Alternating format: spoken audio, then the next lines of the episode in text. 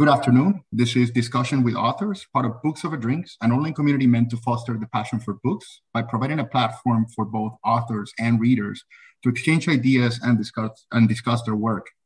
We're pleased to welcome Professor David Nutt and discuss his book, Drink: The New Science of Alcohol and Your Health. Uh, Professor Nutt is the director of the Neuropsychopharmacology Unit in the Division of Brain Sciences at the Imperial College London, where he studies the effects of substances in our brains. He's also the chair of Drug Science, formerly the Independent Scientific Committee on Drugs, and the president of the European Brain Council. The book was quite an interesting read. It gives us a compendious study outlining the facts and risks behind alcohol consumption and overindulgence, a habit deeply ingrained in our society for millennia, and a common part of most of our uh, social conventions. Um, the book stays true to the facts and avoids sugarcoating its position uh, when it lays out uh, when it uh, lays out um, its thesis. No level of alcohol is safe, and it does this effectively by focusing first on the science. The book covers step-by-step the process of drinking from the moment we take the first sip, and our brains seal the connection with alcohol by associating that bitter and unpleasant taste with how good it makes us feel, to the after effects we experience when coming out of it during a hangover and the health issues associated with this abuse. Professor Nutt, thank you so much for joining us today. We're happy to have you with us. It's a pleasure. Thank you.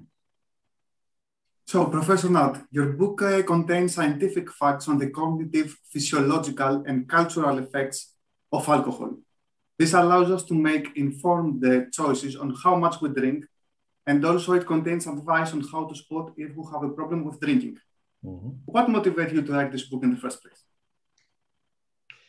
I'm a doctor, and every doctor confronts alcohol every day they work. And the first day you, as a junior doctor, the first time you go into a casualty, accident, and emergency department, you see the consequences of alcohol. The first day you go into orthopedic ward, you see the consequences of alcohol with people with traffic accidents and other doing stupid things and break their bones because they're drunk. You go on a psychiatric ward and you see people who are alcohol dependent. So it pervades every, every aspect of medicine, even pediatrics, where of course so many children are born with fetal alcohol syndrome. So alcohol is pervasive throughout the whole of medicine.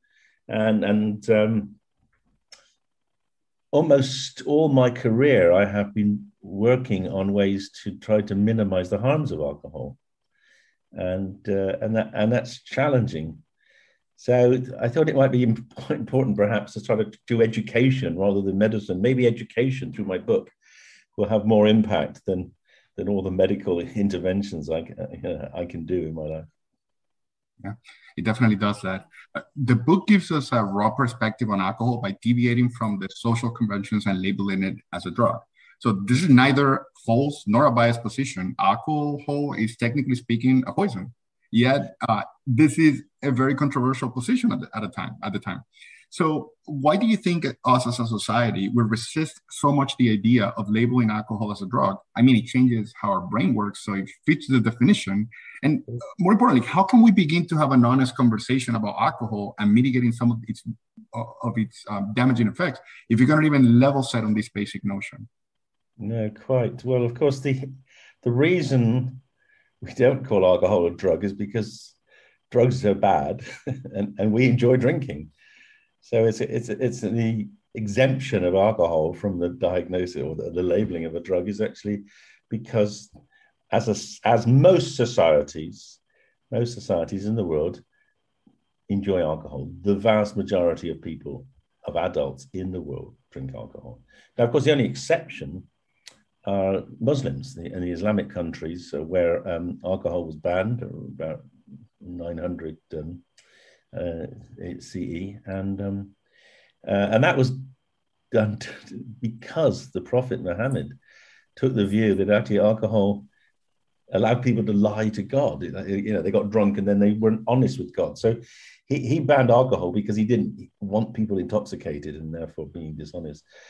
But uh, other religions, you know, certainly Christianity, um, Catholicism in particular, has been quite quite enamored with alcohol. And, and in one of the reasons it's had such a huge uh, role in our society is because the church uses it as part of the sacrament.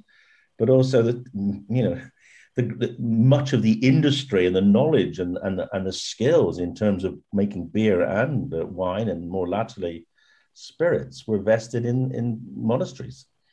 So alcohol and the church, you know, basically have been hand in hand almost since, uh, well, in fact, before the church, before the Catholic uh, Christian church. I mean, the, in Judaism, alcohol was an important aspect of ceremonials. And of course, the most, probably most, the most famous miracle of Jesus was turning water into wine for the wedding at Cana. Absolutely. Um, in your book, you refer to our brains as a balance machine, which is dissolved by alcohol. Uh, and, and you mentioned it like that. What does alcohol really do to our brains long-term? And can these effects be reversed even in people with a history of heavy drinking? Right, so it's really important. The, va the majority of people who drink don't do very much to their brains. I mean, they may, there may be some slight inflammation. It may contribute a little bit to loss of cognition and early dementia, but, but by and large, you know, it's not, it's not, doesn't have as deleterious effect um, uh, as, uh, say, brain trauma. And on the other hand, though, for the people who drink very heavily, then alcohol does damage the brain, and it destroys neurons, and it causes inflammation. And you do brain, brain imaging studies of people who are very heavy drinkers, who've been dependent for, for maybe um, decades. You see that their brains are actually shrunken in a similar way to the brains of people with Alzheimer's disease. And there are two reasons for that. The first is that um, alcohol itself is toxic. It, it does actually kill cells. I mean, you know, and we all know that. I mean, you know, when we get a scratch and we want to disinfect it, we put on alcohol because it kills bugs. And if it kills bugs, it's going to kill cells in your brain. But of course, the other reason people with, well, there are two other reasons why people who drink very heavily have brain problems. The first is that they're often vitamin deficient because they, they don't eat properly. They, they, they drink. Um, it takes up all their money, so they don't eat. And often, um, and actually to some extent, alcohol messes up the uptake of key vitamins in, into the body. And then on top of that, you've got trauma. Many people who are drunk fall over, they get beaten up, they, you know, they have accidents, and so you get trauma to the head. So it's a compound, you know, multiple different factors in heavy drinkers can cause a lot of brain damage. Can it get better? Probably not. Once you start to see structural changes, they probably don't get better. But uh, it's possible you can, what, it's always, you will always benefit from stopping drinking because at least you'll stop the decline. So you're in favor of a dry January or a dry July? Yeah, I'm, I'm open-minded about that. I, th I think it's good. I think generally they're good because they make people think about drinking. And that's actually the, the subtitle of my book, really should be Thinking Drinking. Um, so anything that, anything that makes people, for a, any short period, change their relationship with alcohol, there's a chance they will think. And we know that dry January uh, is associated with, at least for four or five months, uh, reduced drinking subsequently. So yeah, I'm in favor of, I'm in favor of people exploring the, to what extent they can control and moderate, and, and, and in the case of dry January, stop their drinking. Um, but uh, it's better to have a, a more balanced drinking throughout the year than just have one month of abstinence. Yeah, if you have a dry January, then you make up for it in February. Then this is true, and, it, and it's worse than that, because if you are dry, if you're a heavy, heavy drinker, and then you're dry for a month, you lose tolerance.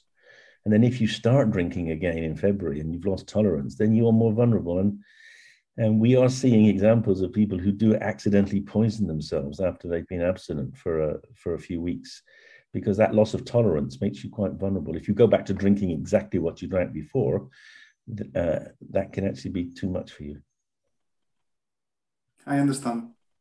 So you have uh, held positions in the past working for uh, government institutions. Hmm. What did you learn about their approach for policing and addressing uh, the alcohol problem? I learned that they preferred not to be asked that question. I mean, definitely. I mean, governments have a very ambiguous and I would say dishonest position on alcohol. And it, it's, they say, well, people like alcohol, and they do. Everyone, people like alcohol. Most, you know, unless you're absolutely alcohol dependent, you most people who drink enjoy drinking. So it does give benefits. And they say, well, you can't put a price on the benefits. And I say, actually, you probably could, but let, let's put that to one side. Let's look at the harms. Um, because in my country, the, the, the damage that alcohol does costs about thirty billion pounds a year. And then the alcohol industry says, yeah, but look at all the tax we pay. Look at all the jobs we create. And yes, and that's important. Um, but when you add it all together, there's still a net deficit. And the deficit in Britain is about ten billion. So then you've got to say, is, is current alcohol policy worth ten billion a year?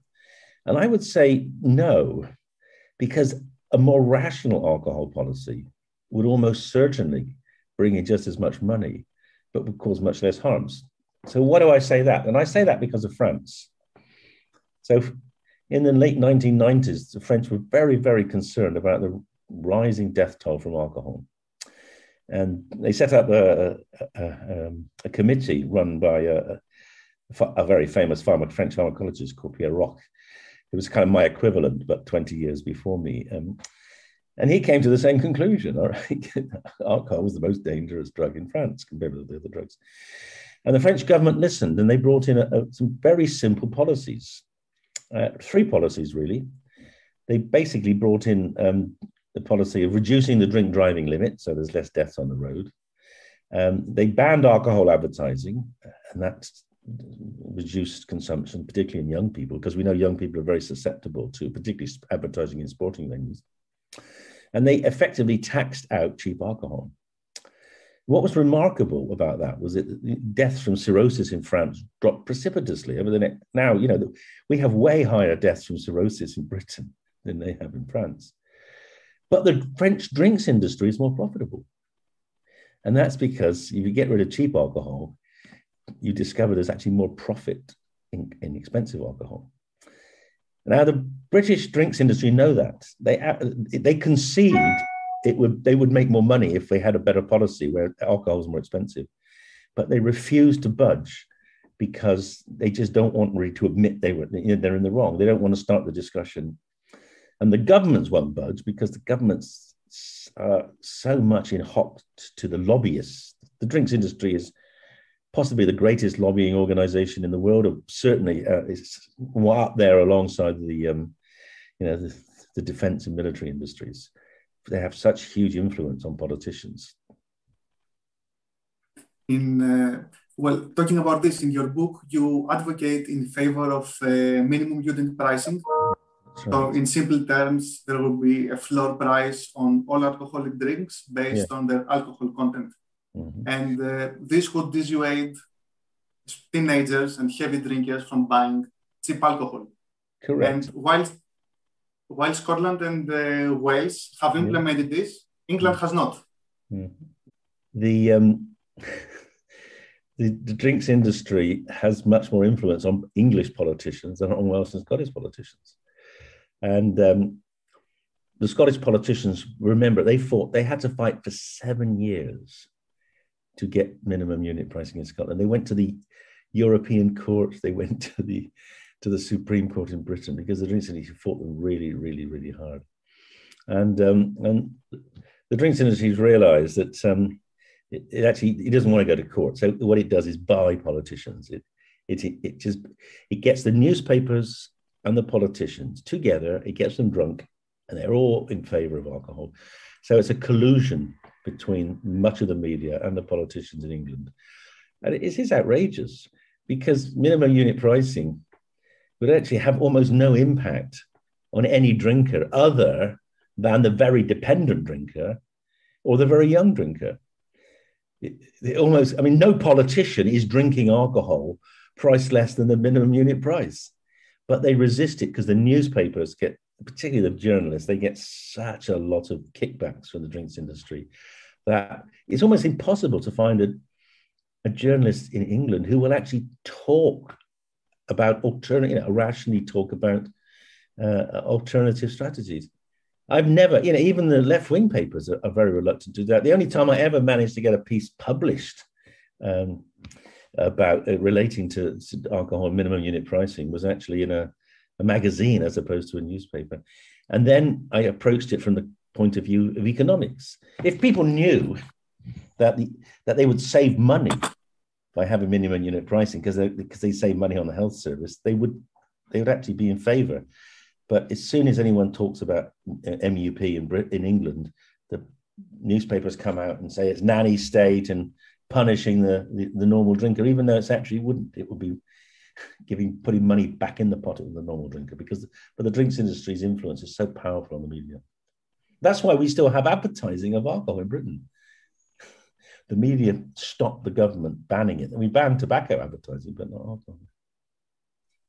Now, with uh, with all the blockers that exist um, from uh, pa for passing meaningful um, law uh, that it, that, spe that specifically targets like the um, alcohol, what about other laws that indirectly affects it? For example, there are studies that show that in states that have legalized cannabis, for example, binge drinking alcohol is decreasing. Mm. Do you do you see legalization legalization and normalizing the use of other, other recreational drugs having a deterrent effect on alcohol abuse on, in the long term? I think it would, absolutely.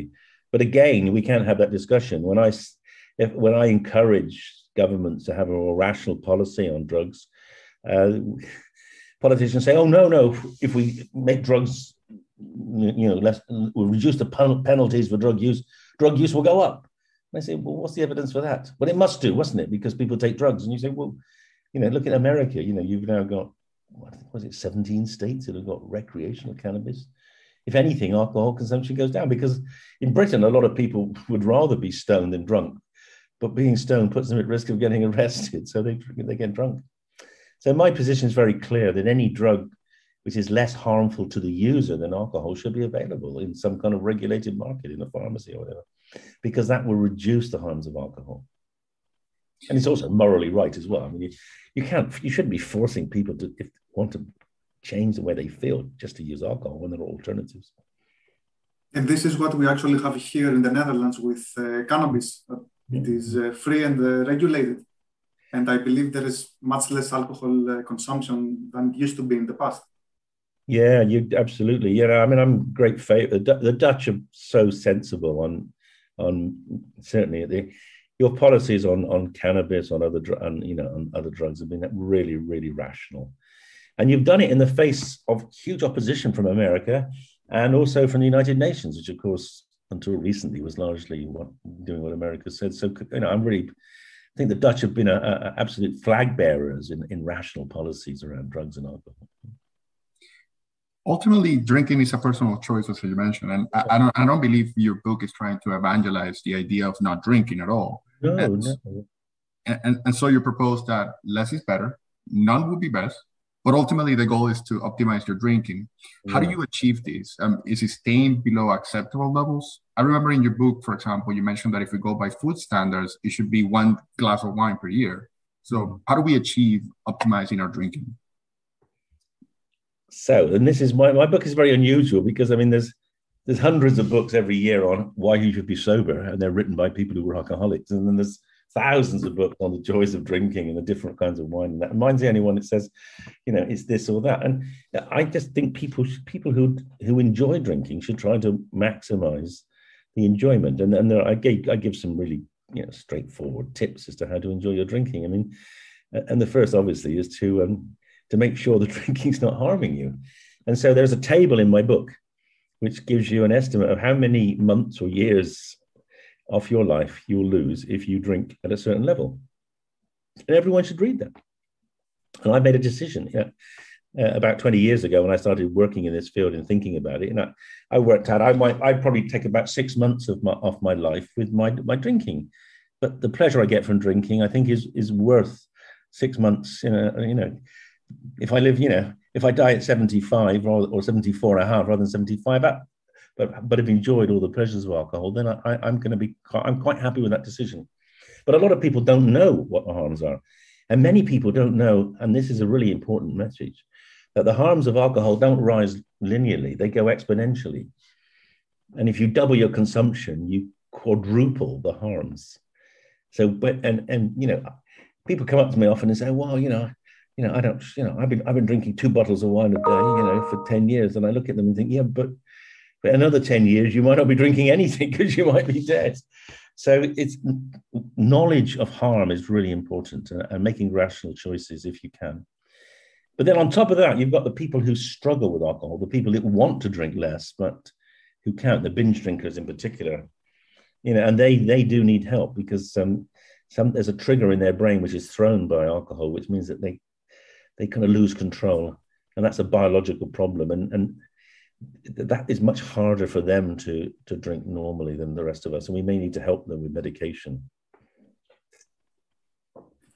Uh, Doctor Nutt, I know you're also studying the effect of other drugs like L S D and yes. uh, if they can use to treat uh, depression and anxiety and other conditions.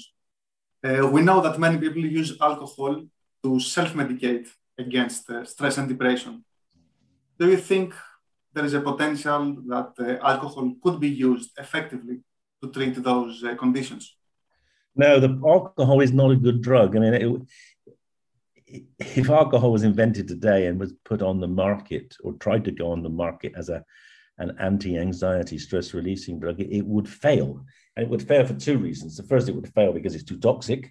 And as we've just heard, you know, the... Um,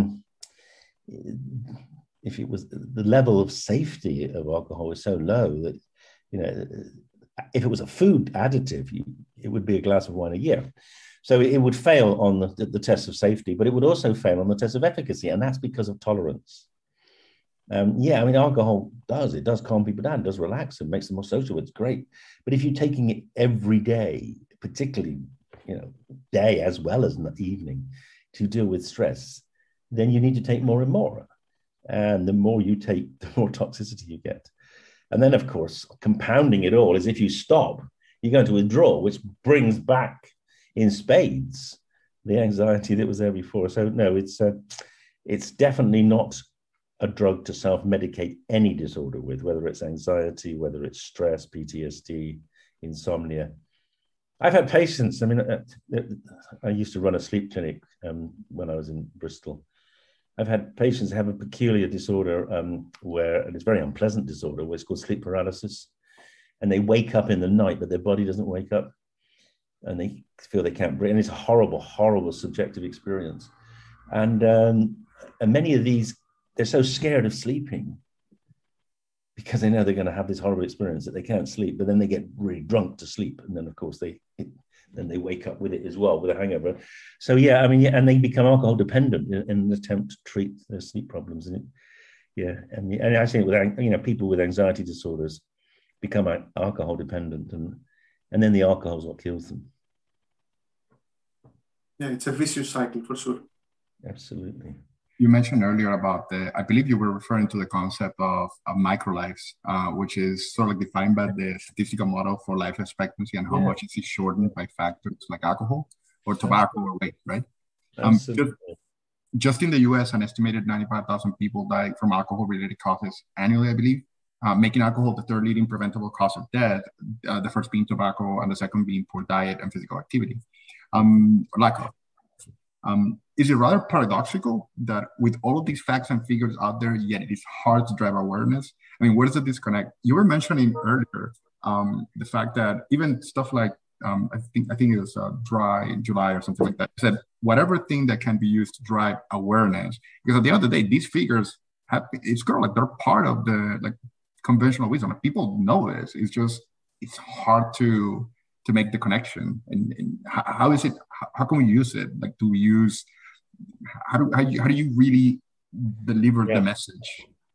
Well, I think the message is that people don't care. and that, and, and you know, I mean, the prime example of that, of course, is tobacco, because, you know, teenagers know, I mean, everyone knows that tobacco kills, everyone knows, you know, it'll, if you start smoking at twenty, you know, you'll take fifteen years old. Like, kids know that. Well, most kids know that, but but they don't care because they they want the status. They want this, you know, they want the, the rule breaking. They want to be different. You know, they they just want to do what they're told not to do. And then now the with tobacco, I mean, tobacco is in a worse in a sense because tobacco gives very little pleasure. Once you get hooked on tobacco, you're just hooked. You, you know, it's not doing much for you. At least with alcohol, you are being sociable and chatty generally, and, and, and you're sort of engaging more. But people people know the harms. You it, it, you need a different approach, and that's why I think the taxation approach, or the um, the you know the altering the cost structure, altering the availability. So one of the things I say in my book is, I'm very impressed with the Swedish model.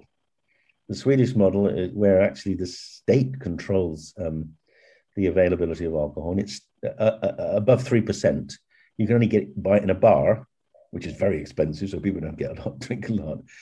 Or you've got to go to the state shops, and the state shops are only open from nine in the morning to five at night. So it's it means that you've got to think about your drinking, you've got to plan, and you've got to go and buy. And um, and that, just that alone means that the, uh, the Swedes drink about half of what we drink in, in the U K, but they have about a third of the harms because of this exponential increase in harms with consumption. So sensible policies, limiting sales in supermarkets, taking sales out of supermarkets. Some American states do that. Some American states do have state control and others don't. And, and it, anything that makes it makes people think about drinking and, and makes it harder for them to just drink without thinking, we should encourage. Let's talk about hangovers. Um, sure. Early on in your book, um, you mentioned how our brains associate the awful taste um, on how good it makes us feel. Yes. Uh, but how come the opposite doesn't happen? How can our brains associate the awful after effects of withdrawal with uh, that, that take place during hangovers to discourage us from drinking? Yeah, well, our brains are not good at remembering pain. I mean, they know pain when it's there, but um, it must be the case that people, that, that's the first thing, we forget how horrible they were. I mean, we know intellectually how horrible they were, but we forget how really painful they were. So, and the second is that most people don't set out to have hangovers. Most people set out to have fun. And you only get hangovers when you lose control. So there's still this optimism. People always think, oh, I can drink, I'll have fun. You know? And um, that's the second thing. And of course, the biggest issue, though, in some ways, the unspoken one, is that many people become, if you don't, hangovers do have a deterrence. Because in my clinical experience, when I used to, I went around the um, alcohol research ward at the National Institute of Health in America for, for two years. Every single patient I admitted there who was an alcoholic, none of them had hangovers. So hangovers are protective. It's something, if you if you never get any negative effects from alcohol, it really is, there's very little stopping you drinking yourself into a, a state of total dependence. I actually found it very fascinating in the book when you mentioned that we talk uh, so easily about vomiting after drinking, but in fact, it's what is keeping us alive. Well, that never occurred to me like that. No, indeed. You see, it's interesting. And actually, and I'll be honest with you, it never occurred to me till I wrote the book. You know, I'd always seen, I'd always seen vomiting as a bad thing. I'd always seen, you know, people dying of inhaling their vomit. You know, Hendrix. You know, um, you think, wow, um, you know, if they hadn't. But it turns it turns out that they mostly that vomiting was almost certainly associated with not just alcohol, but with also opiates, uh, and the opiates dampen the response to vomiting. So, but in the book, I suddenly thought, well, you know, maybe. Maybe that's because we vomit, you know, when we get really, really drunk, we vomit the alcohol back. And that does that. That must save hundreds and hundreds of lives a year, I think, the people who would be poisoned otherwise. So maybe that's the fact that alcohol doesn't kill very many people immediately.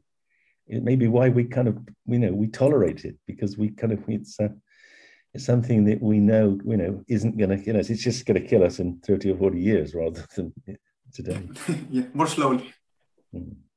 So for uh, moderate and on top of that, on top of that, of course, there's also the you know the belief, the false belief that actually it can it's good for you, it's good for your heart. Red wine's good, you know that kind of theory as well. Is also that's been very well um, popularized by the drinks industry. You know, even though it's not true, it's a great story, and you know let's drink wine and live longer. Which of course you know you don't, but uh, but it, I think know, most people like to believe.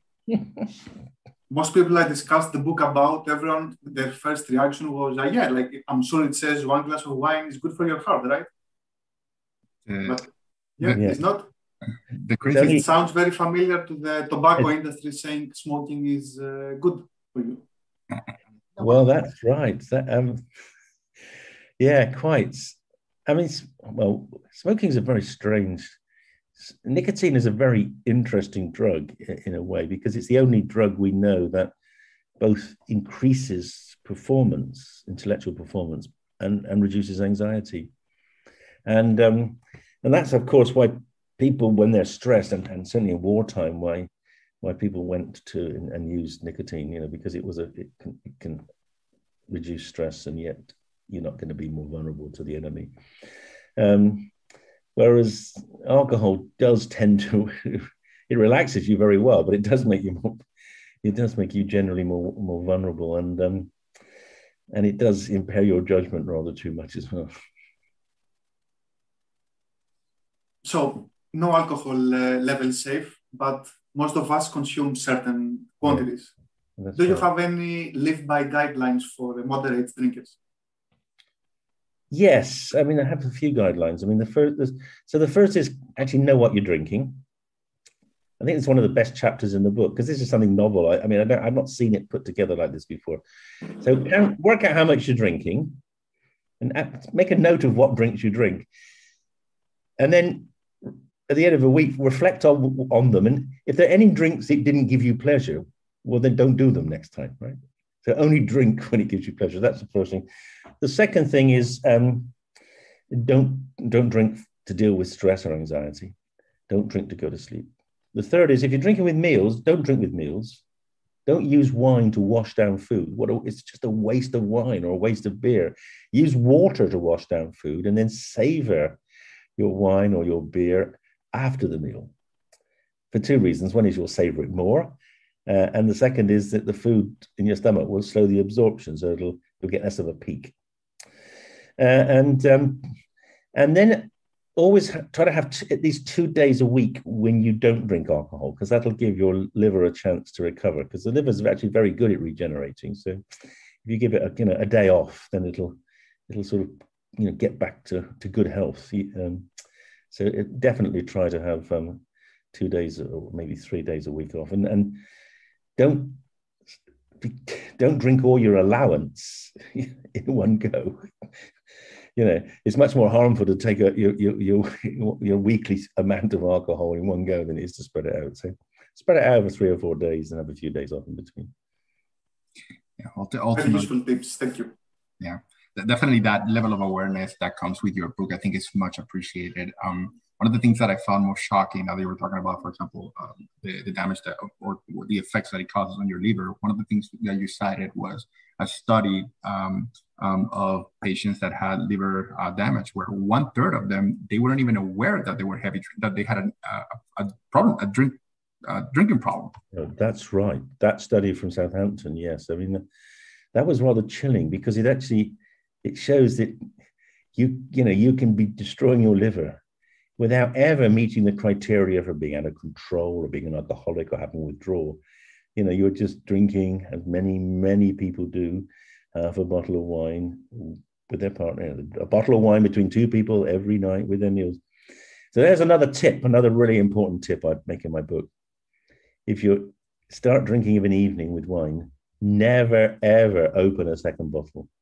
If there's just two of you, never open the second bottle, because you'll almost certainly drink the second bottle as well as the first. So think at the beginning of the evening what you want to drink, and then stick to that. That can definitely be challenging at times, but it's good advice. Yeah, it's good. Uh, so Professor Nutt, we're approaching towards the end. I have one last uh, question for you. What is your drink of choice, if you have? Me? Ah, that's complicated. That's very complicated. It depends on the day, on the temperature.